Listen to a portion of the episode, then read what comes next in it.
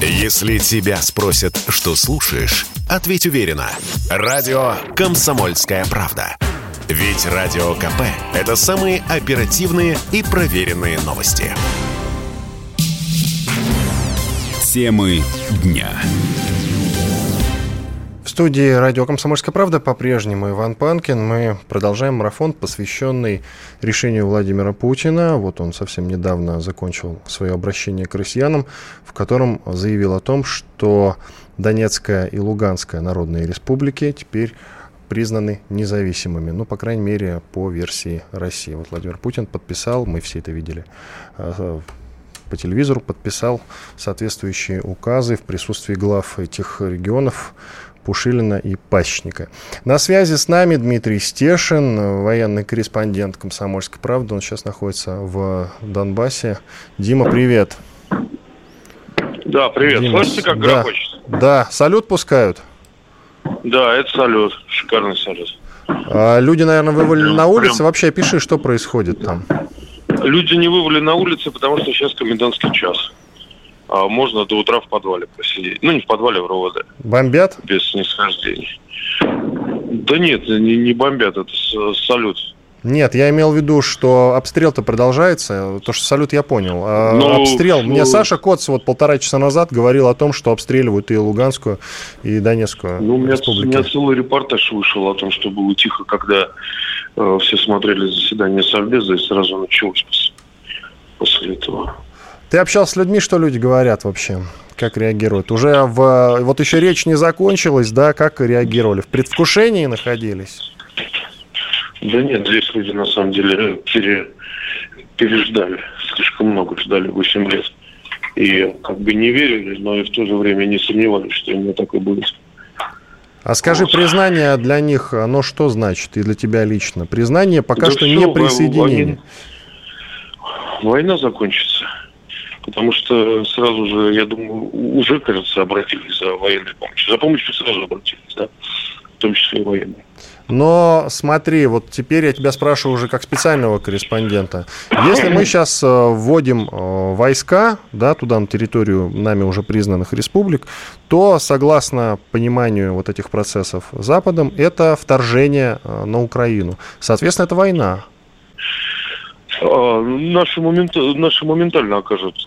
Есть для этого основания. Недаром во время Совбеза и Путин повторял, говорил о геноциде, об обстрелах. Обстрелы действительно ведут, ведутся. Это фиксируют сотни журналистов, которые здесь работают, и твердятся от этого невозможно. Скажи, пожалуйста, Дим, а, ты видишь каких-то российских военных сейчас на территории там в Донецке?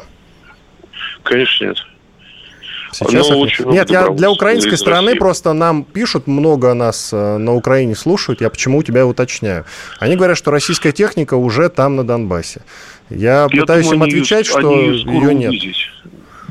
Я думаю, они скоро увидят и российскую технику, и декоммунизацию. Они увидят сейчас последние 8 лет, что не досмотрели. Вот, потому что на самом деле э, люди здесь на взводе и в бешенстве. Им такую жизнь красиво устроили. Вчера детей провожал беженцев. Все дети были военные. Они кроме войны у них другого детства не было. Понимаете? Те, кто родился в 14-м, пошел 1 сентября в, этого, в прошлом году в первый класс. Вот так. Как у гражданина России тебя спрашиваю, скажи, пожалуйста, а ты не боишься тех санкций, тех проблем, которые сейчас обрушатся, если мы введем войска на Россию? Я, я еще и гражданин ДНР с прошлой недели. А, Нет, да, ты паспорт боюсь. получил, действительно, паспорт ДНР. Да. да. Ну, не просто паспорт получил, а стал гражданином ДНР. Я не боюсь санкций, потому что все, что могли против нас уже ввели. Россия гигантская самодостаточная страна. А, у нас даже вопрос продовольственной безопасностью решен в последние годы так, что даже при царской власти мы не экспортировали сахар сырец, а в прошлый, с прошлого года начали. Вот. Так что я не знаю, что они с нами смогут сделать. Наоборот, мне кажется, нам все эти санкции с 14 пошли на пользу.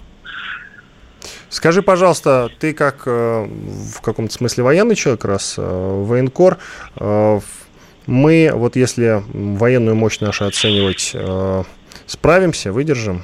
Ну, потому что там все-таки войска НАТО с той стороны.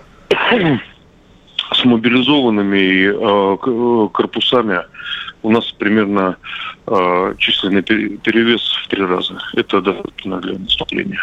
Это я учитываю только живую силу, не учитываю технику, ракеты, флот, авиацию. Тут тоже перевес. Причем такой значительный. Украинская авиация не летает с 2014 года вообще. Только вертолеты там где-то передвигаются подальше от линии фронта. А наши будут летать. Многие члены НАТО высказались уже за то, что не отправят свои войска воевать на Украине с Россией. В том числе я слышал такое заявление от Хорватии. А ты как считаешь, в итоге НАТО ввяжется в эту войну или все-таки не будет? Просто есть предположение, что в НАТО тоже будет раскол сейчас на этом фоне. Ну, пусть попробуют ввязаться. А, я тоже не вижу в этом ничего ужасного. А, потому что у нас другого выхода нет. Мы в осажденной крепости. Это некрасивые слова. Действительно, нас пытаются э, стереть с лица земли целенаправленно много-много лет. Вот. Если нам нужно воевать, значит мы будем воевать. С НАТО, не с НАТО. Все, мне кажется, первый раз, что ли, первое поколение. Смотри, Дим, тут еще такой вопрос. Ты бывал в Приднестровье, и в Абхазии бывал, да где-то, в общем только не бывал. Но если мы сейчас э, примем решение о присоединении, а это, в общем-то, в каком-то смысле шаг последовательный и логичный, да, можно к нему по-разному относиться, но э, вполне вероятно, вполне вероятно, что оно так и будет. А тогда почему Почему нам не идти последовательно и в отношении других, не действовать последовательно и в отношении других республик? Приднестровье давно просится в состав России. А ключ к Приднестровью лежит через Украину, через побережье. Она же граничит э, с Украиной. Есть там участок границы небольшой. Кстати, именно Украина в последние годы Приднестровье сажала в блокаду вместе с Молдавией. Вот. А Украина вообще рассматривает такая точка бифуркации, вот просто краеугольный камень вот постсоветской системы а, вот этих полувраждебных, откровенно враждебных государств, из которых вокруг России выстрелили санитарные кордоны. Я еще предлагаю Потому послушать. Я...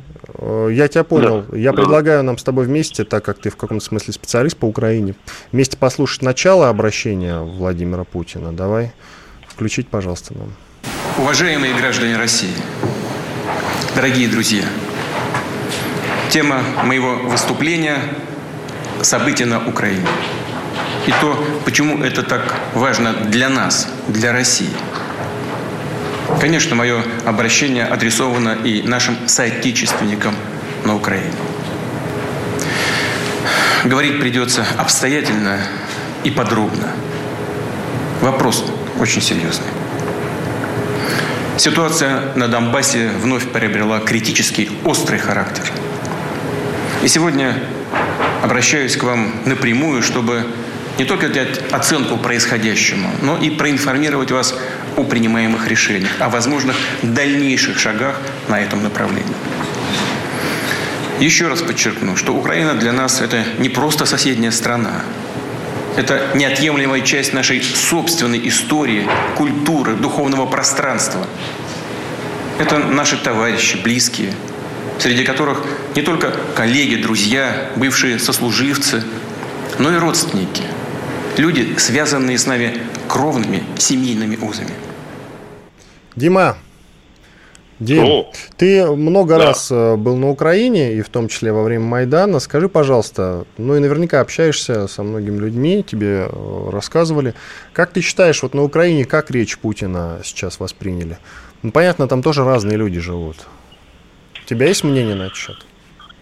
А, я знаю, что в городах, прилегающих к линии фронта, местная администрация, там, как правило, смешанная гражданско-военная администрация, начали рассылать документы об эвакуации. А, народ уже начал отъезжать подальше от э, свежепризнанных республик.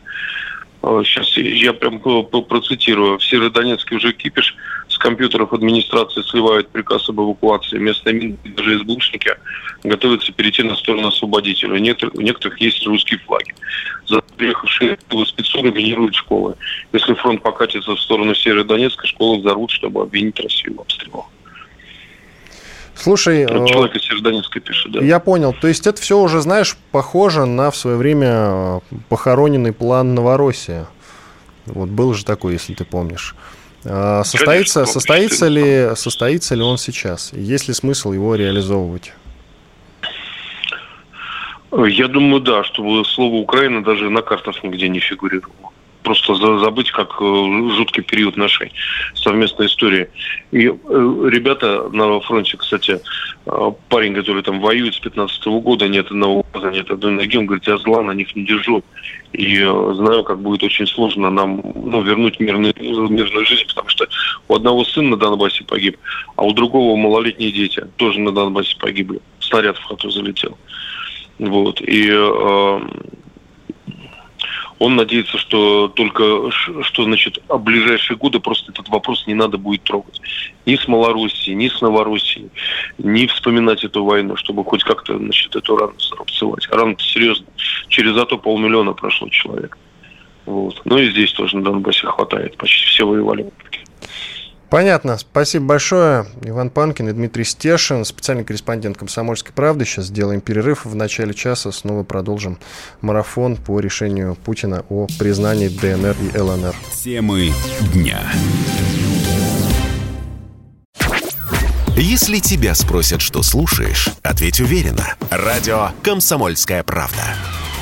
Ведь Радио КП – это эксклюзивы, о которых будет говорить вся страна.